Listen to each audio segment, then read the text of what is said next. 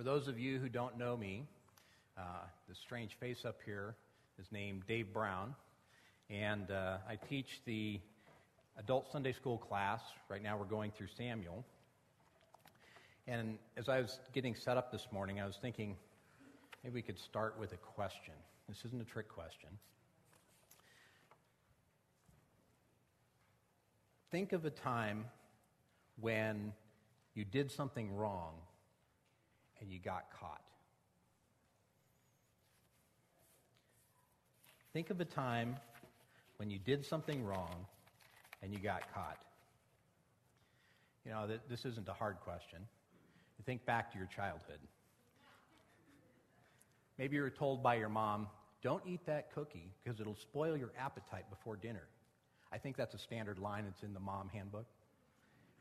And you saw that cookie, and that cookie had your name written on it. So you ate that cookie. And then your mom comes in and she says, Did you eat that cookie? And you put on your best innocent face and surprised look, and it's, Why, no, as you quickly brush the crumbs off the couch onto the floor. How did you feel? Maybe a little bit guilty? Or maybe you told a little lie to keep from getting punished.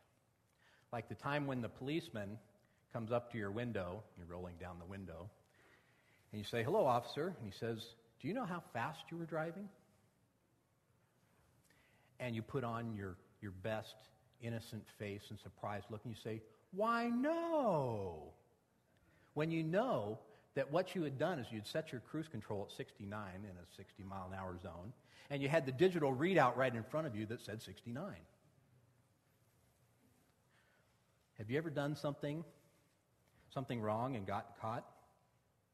Well, there was a time for me when I was in the third grade that I got caught cheating.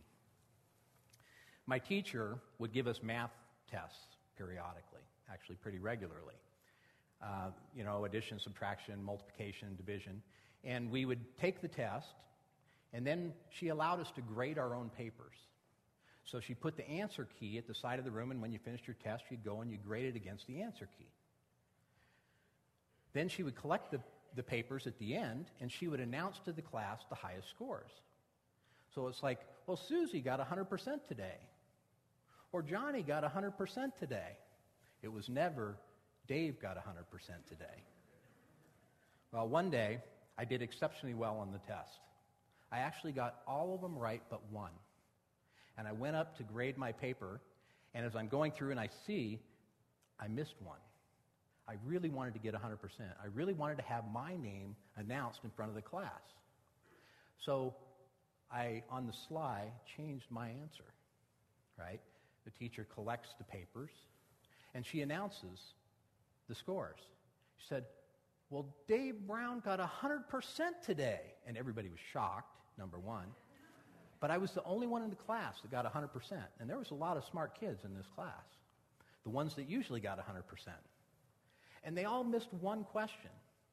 And it all had a different answer, and their different answer was the same. And so, as, the, as a class, the teacher had us all work out this one problem. And sure enough, the answer on the answer key was wrong. I originally had the right answer and I changed it. Now, the teacher was very gracious. She didn't say, You cheated, Dave Brown. But I'll never forget the look of disappointment on her face. She wanted me to get 100% by hard work. She didn't want me to cheat. I felt convicted. Well, this morning we're going to take a look at the story when King David was convicted of wrongdoing. And his misbehavior was a little bit more serious than a speeding ticket or cheating on a test. He had committed adultery and murder. And worse yet, he did this when he was serving as the king of Israel, when he was a public servant for the people. We pick up this story in uh, Psalm 51. If you're using the Pew Bible, it'll be on page 404 while we're going there, you'll see that this psalm is divided into four sections. They're on the screen there. We have David's story, his confession to God, his petition to God, and the lesson that he learned from God. Let's take a look at the first section of this psalm. The first section of the psalm is found in the superscription. The superscription is the part right at the top.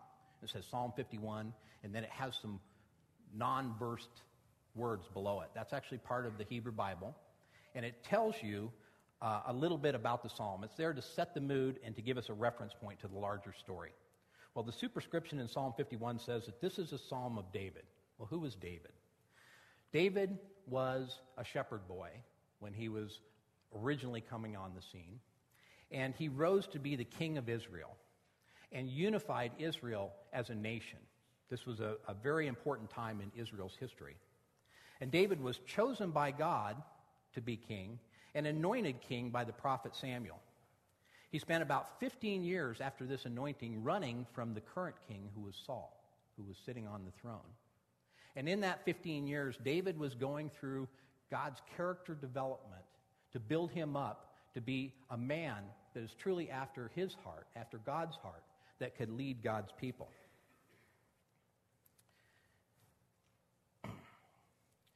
He was probably, at the time of this story, he probably had been king and reigning in Jerusalem for at least three years. So it meant he would have been king reigning for about 10 years. And he was probably in his 40s at this point. So he started out his career uh, as God's servant at about 15, and he was about 40 years old plus. Now we know that 40s are a very vulnerable time for men. This is when they have their midlife crisis, right? So this is where the story picks up in the psalm. And this story is recorded in 2 Samuel uh, chapters 11 and 12. Uh, you can look at that later, but I'll just tell you the story. The story begins with David sending his troops out to fight. The Ammonites, which is modern day Jordan, had come against Israel, and so uh, Israel sent out their armies. David, however, instead of going out with his army, stayed back in Jerusalem. So the first thing we note in David's story is that he wasn't doing what God asked him to do. The king was asked to go out with his people and defend them against their enemies. So David was not doing what he was supposed to do. And because he wasn't doing what he was supposed to do, he probably didn't know what to do with himself. So it came a nice spring evening, and he couldn't get to sleep, so he decided to take a walk on the roof of his palace. And you might think that's kind of unusual. You take a walk on the roof. Well, in the Middle East, the houses there are all flat roofed. And in the evening of the day, you have a breeze blowing. And so it's actually the most comfortable time and the most comfortable place is on the roof. So you spend a lot of time on the roof. And as David's there on the roof of his palace, looking out over the roofs of the city of David, he sees this beautiful woman. And further, this beautiful woman is bathing on her roof. David is captured by lust, the lust of his eyes. And he inquires, Who is this woman? And he finds out that she's Bathsheba, the wife of Uriah the Hittite, one of David's mighty men. And David takes this captured by lust to being enticed into sin. And he invites Bathsheba into his palace, and they have an affair. And as a result of this affair, Bathsheba gets pregnant. She conceives a child. Well, David knows now he can't conceal his sin, this adultery. The only way that he can conceal it is to marry Bathsheba or to have Uriah come home and sleep with his wife so that he'll think that the child is his. So David hatches his plan. He sends a message to Uriah out with the men, the army. He says, Come on home. I've got a special task for you. Uriah comes home, and he's thinking that he'll spend time with his wife. But Uriah is a very loyal and faithful servant. And so he says, There's no way that I'm going to go to my wife when the men of Israel are out camping in the field. So plan A didn't work. So David says, Well, we'll go to plan B. I'll get them all liquored up, we'll get them all drunk, and the next thing you know, he'll be at home with his wife. Uriah gets drunk, but guess what? He remains loyal, he remains faithful, and he sleeps with David's servants.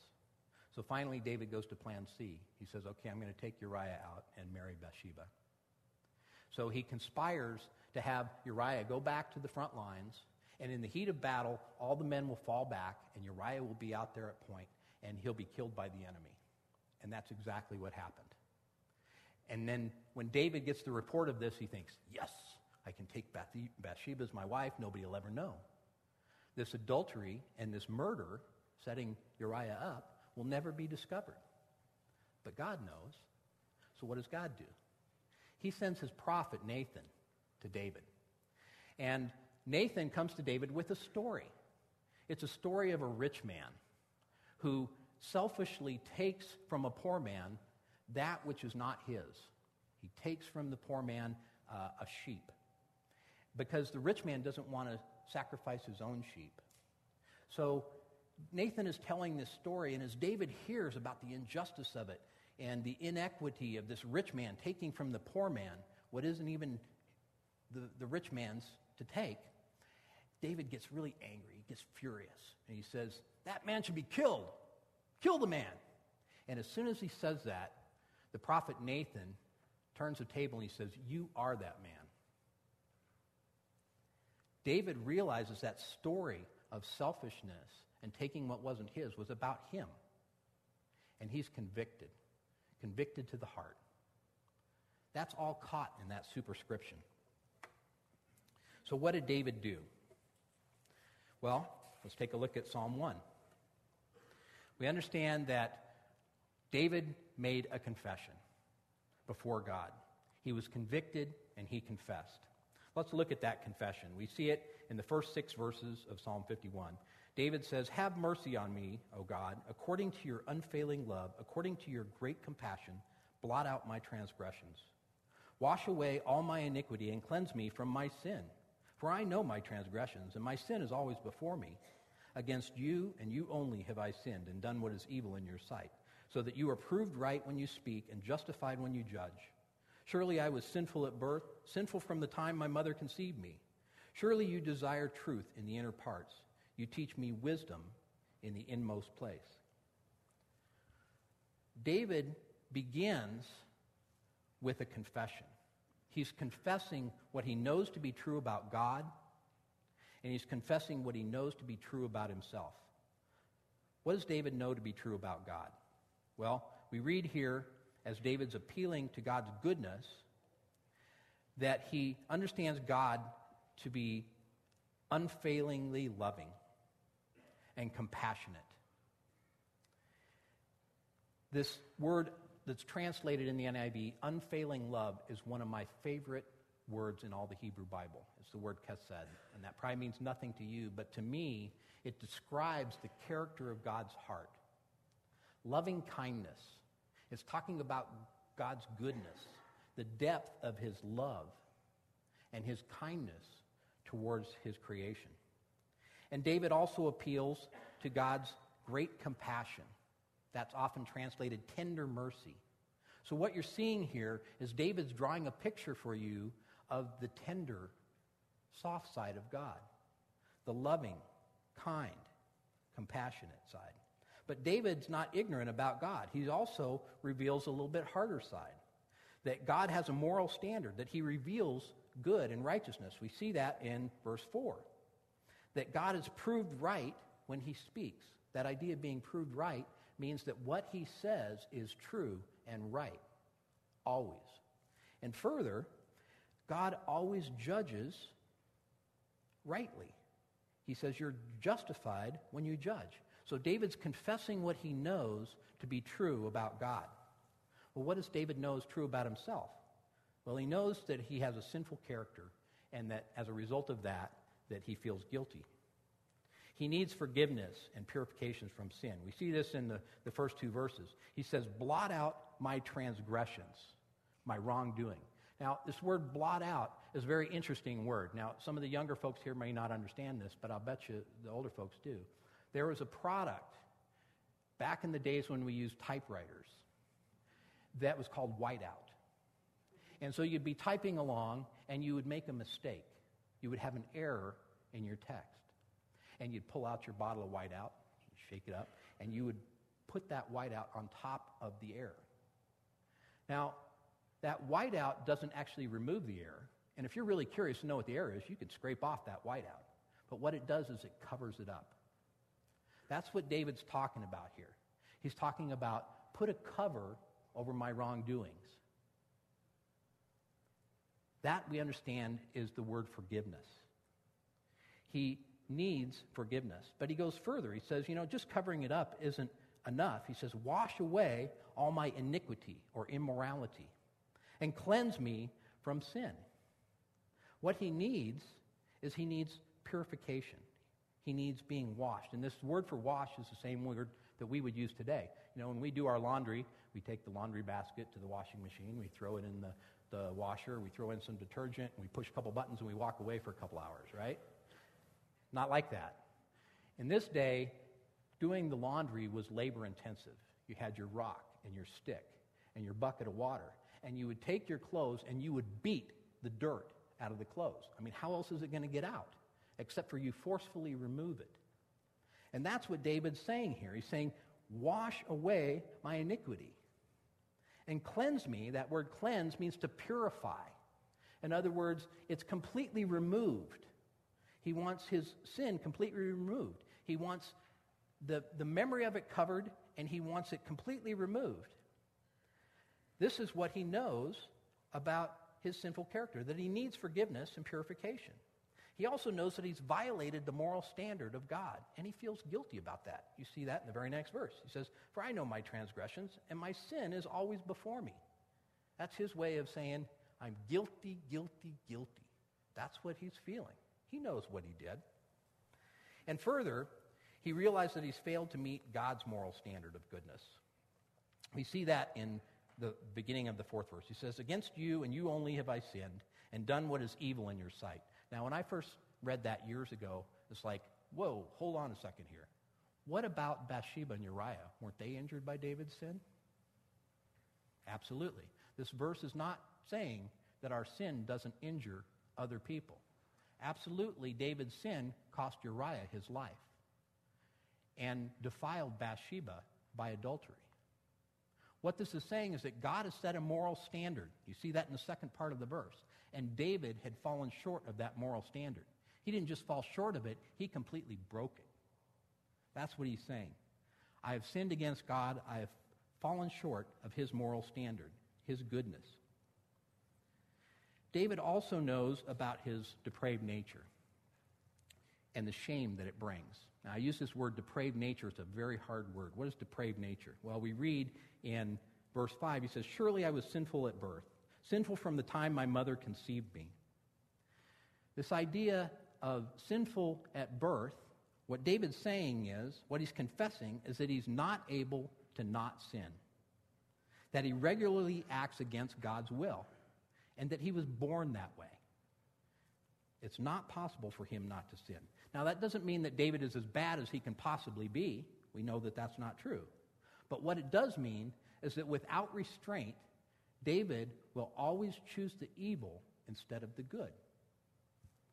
That he will regularly act against God's will. And that this is his nature, it's who he is.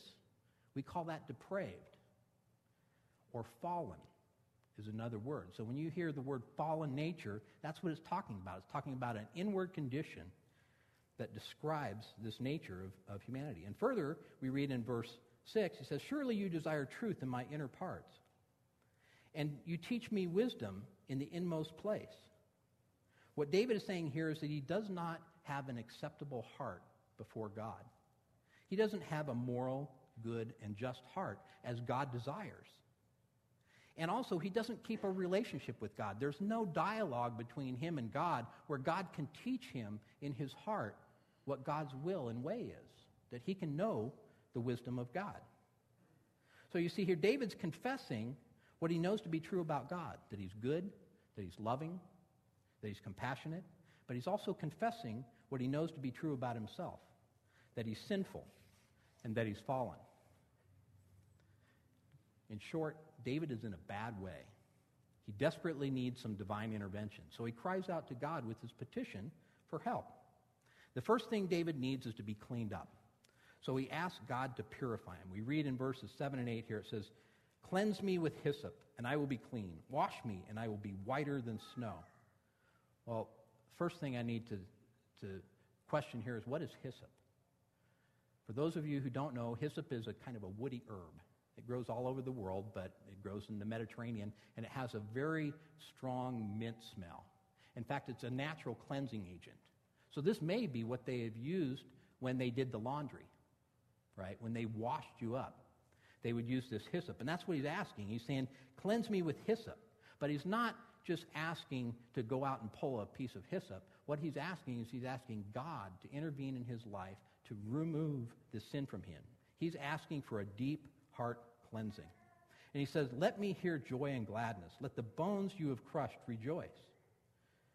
He's, he knows that with this purification, with this cleansing, comes a relief from guilt, comes a wholeness. The effect of sin affects not just our mind and our heart, but our body.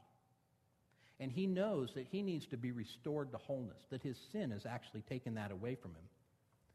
In addition to needing this deep heart cleansing, this purification, he also needs forgiveness. We read, Hide your face from my sins and blot out my iniquity. Again, we see blot out. If you've been cleansed from your sin, why would you need forgiveness? Because it's still in God's mind. God still remembers that sin. You still remember that sin. And what he's asking is that God not only remove the sin, purify him, cleanse him, but that he then forget all about that sin. And finally, David says, Create in me a pure heart, O God, and renew a steadfast spirit within me. Do not cast me from your presence or take your Holy Spirit from me, but restore to me the joy of your salvation and grant me a willing spirit to sustain me. This is the most important thing that David needs. He needs a change not just in his sinful behavior, but he needs a change in his fallen heart, in his very nature. And the only person in all of creation that can do that is the one who created creation, is God. He's the only one capable and able to create a new heart within you. in addition to having a new heart, David recognizes that he needs to be acceptable in God's presence. He needs to have communion with God's very spirit. And that's what you see in verse 11. Do not cast me from your presence or take your Holy Spirit from me. This isn't about losing your salvation or losing the Holy Spirit. It's about communion with God. This is the way it's supposed to be. When you have a new redeemed heart, and you've been cleansed and you've been forgiven, you have communion with God. And he actually lives within you. David needs and asks God for purification, forgiveness, and a new, pure heart. But further, David knows that he has defamed God by his sin. What he's done is actually uh, brought shame to God's name. And Nathan points that out in the account as you read through chapter 12 of 2 Samuel. That the result of David's sin was known widely. And David wants to, to offer himself to make this situation better. He says, God, make me an example. Make me an example of your loving kindness through your salvation of me. And that's what we read. We read, Then I will teach transgressors your way, and sinners will turn back to you. Save me from blood guilt, O God, the God who saves me, and my tongue will sing of your righteousness. O Lord, open my lips, and my mouth will declare your praise. Now, when I first read this years ago, I thought, now this sounds like a foxhole confession. You know what that is? That's when you're under fire and everything's going wrong in your life, and you may actually not get out of it. And you cry out to God, Save me, God, and I will dedicate the rest of my life to you. But that's not what David's saying here. He's recognizing that the result of his sin has actually cost God, and he's willing to give his life to restore that which he damaged in God's reputation. Well, David needs salvation, and he knows God will do it because he's been given a promise. You read about that in his dialogue with Nathan. We also need salvation, and we read about that promise to us in Romans chapter 5, verses 6 through 8. And if you're using the, uh, the Pew Bible, that'll be on page 798. I'll go ahead and read it for you. Romans chapter 5, verses 6 through 8. You see, at just the right time, when we were still powerless, Christ died for us, for the ungodly. Very rarely will anyone die for a righteous man, though for a good man, someone might possibly dare to die. But God demonstrates his own love for us in this while we were still sinners, Christ died for us. Starts out by reminding us that when we were still powerless, directly relates to David's condition. He did not have the power to save himself. He and we cannot purify ourselves from sin. We can't gain forgiveness for our wrongdoings. We can't change our fallen nature or com- corrupted heart. We can't remove our guilt and our shame. However, God can remove our guilt and shame. He can create a new, uncorrupted, pure heart within us. And He can forgive our sins and cleanse us from all unrighteousness. We read that this happened at just the right time that God died for the ungodly. That just the right time means that this, our sin did not catch God by surprise. He knew that we would need salvation. And he planned for Christ to come as our Savior. That he comes to each of us individually. When Paul wrote this passage in Romans 2,000 years ago, I hadn't been born, obviously. But he knew that God had a plan, that at just the right time, Christ's death on the cross for the ungodly would bring my salvation. It was just the right time for me. And Paul wants us to understand that this isn't because we're particularly worthy. In fact, he says, very rarely will anyone die for a righteous man, though for a good man, someone might possibly dare to die. We read about these heroic uh, feats on the battlefield where a person will die for their friend or their comrade. But you don't hear about those sacrifices for the enemy. And that's what God did. In fact, we're called his enemies in a few verses down. But God demonstrates his own love for us in this. While we were still sinners, Christ died for us. You see, it was Christ's death on the cross that forgives our sins. So rather than God looking at our sin, he looks at his son. It's better than whiteout. Christ's death on the cross actually removes our sin. We read in 1 Peter chapter 2 where Peter says Christ actually bore our sins on the cross. The sins of you and me, our transgressions, our corrupt nature was put on Christ. And he took our penalty. Christ's death on the cross actually removes our sin. Christ's death on the cross gives us new life. It gives us a new heart. It actually changes our nature. You hear that when Jesus is talking to Nicodemus in chapter 3 of John. He says, You must be born again, born from above, because there isn't life in any other place. You need to have this new heart, and it's only through Jesus and his death on the cross. It's that heart, that new heart, that is in communion with God through the Holy Spirit. It's that new heart that actually shares in God's life, his eternal life. And we see that throughout Scripture. What we see is that God's incomprehensible, steadfast love actually saves us. So, what did David learn from all of this moral failure? What does God require of David? What does God require of us? Well, we read in verses 16 and 17 David says, You do not delight in sacrifice, or I would bring it. You do not take pleasure in burnt offerings. The sacrifices of God are a broken spirit and a broken, contrite heart. O God, you will not despise this. What David is saying is that there is nothing that we can bring to God to make ourselves worthy. If it was possible, we would do it. If it was possible, he would have done it. But it's not possible. God needs to save us or we're not saved. But what God desires is a broken spirit and a contrite heart. What does that mean? It means that we need to confess our sins. The broken spirit is when we understand the depth of sin and depravity. and it upsets us like it upsets God. We actually agree with him about what he says about sin.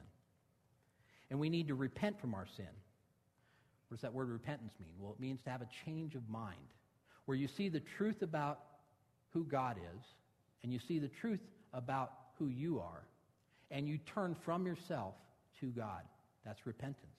That's that contrite heart. That's what God desires for us. God loves us, his people, and desires us to repent and trust in him for salvation. So, how about you this morning? Now, David was in a position where he was called a God, a man after God's own heart. He was a leader of the nation. And yet he fell. He sinned. He needed to be restored. He needed to be saved. You know, for some here, this is an old message. You've heard this before. How many people have told you, repent, sinner, you'll be saved? But for some, this may be brand new. For those that already know Christ, what do we take away from this? I'll remind you, David was serving the Lord fully as king when he stepped out of what God asked him to do and into his own lust. He fell from a very high place. And what he learned in that was that he needed to be broken at all times about sin and repentant at all times about sin. His desire was to remain in God's presence. And he needed to draw near to God and confess his sin daily, hourly, minutely, because that's how he draws near to God in the heart of God. For those of you that heard this message this morning with new ears, this message was for you specifically. It's part of God's plan to save you. We read that in Romans. At just the right time, Christ died for the ungodly. Just the right time. That right time is now. It would be a shame if you left here today without asking God for a new heart, without asking God for forgiveness and cleansing. I'd encourage you not to leave here without it. Let's go ahead and close in prayer. Lord, it's a very convicting message, and uh, we know it is because David was busted. He was caught in sin. But he was always before you, and there was nothing that he did that would ever escape your sight. And the same is true for us, Lord. We know that when we transgress your law, when we sin against you, that you're keenly aware of it, that it actually hurts you, it disappoints you, you're sad. But Lord, we also know that in the midst of our rebellion and our ungodliness, you chose to save us for no other reason than your steadfast love. And Lord, I thank you for that this morning. And I pray that everybody here would know your steadfast love and your presence. Thank you, Lord Jesus. In your name we pray. Amen. Amen. Thank you. We're going to sing now.